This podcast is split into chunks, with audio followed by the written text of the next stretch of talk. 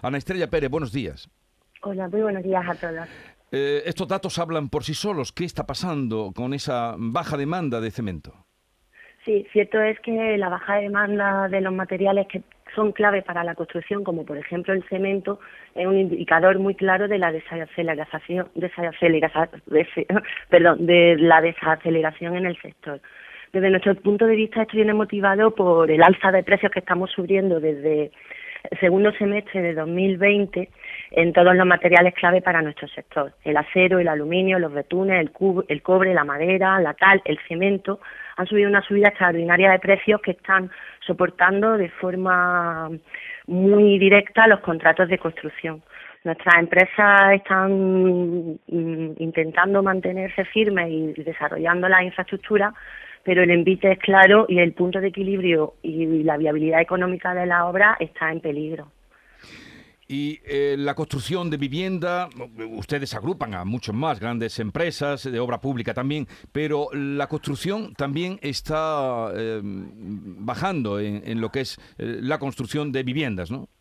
Sí, es curioso, claro, el, el incremento de los precios en los materiales, también en edificación, implica el mismo desequilibrio presupuestario en los contratos de edificación. Y aunque la demanda de vivienda ha aumentado, estos costes eh, desorbitados hacen que las empresas, pues bueno, tengan un problema en el sentido de seguir adelante con los proyectos. Pese a que la Administración, la Junta de Andalucía, ha sacado un decreto para revisar los precios de los contratos y tratar de amortiguar este envite, pues bueno, estamos detectando que muchas administraciones no se adhieren a estos decretos y los expedientes no se están revisando de forma ágil.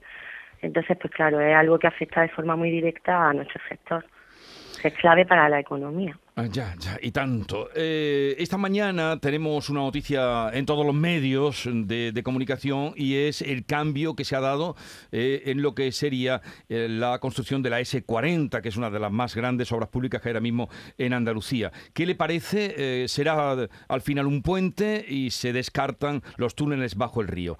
Mm.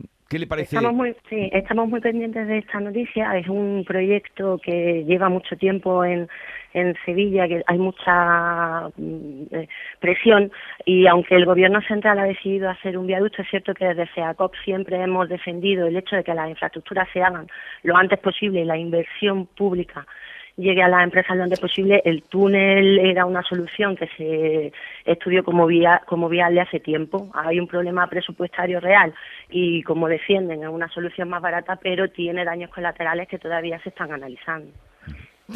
Ana Estrella Pérez, gerente de CEACOP, Círculo de Empresas Andaluzas de la Construcción, Consultoría y Obra Pública. Gracias por estar con nosotros. Un saludo y buenos días.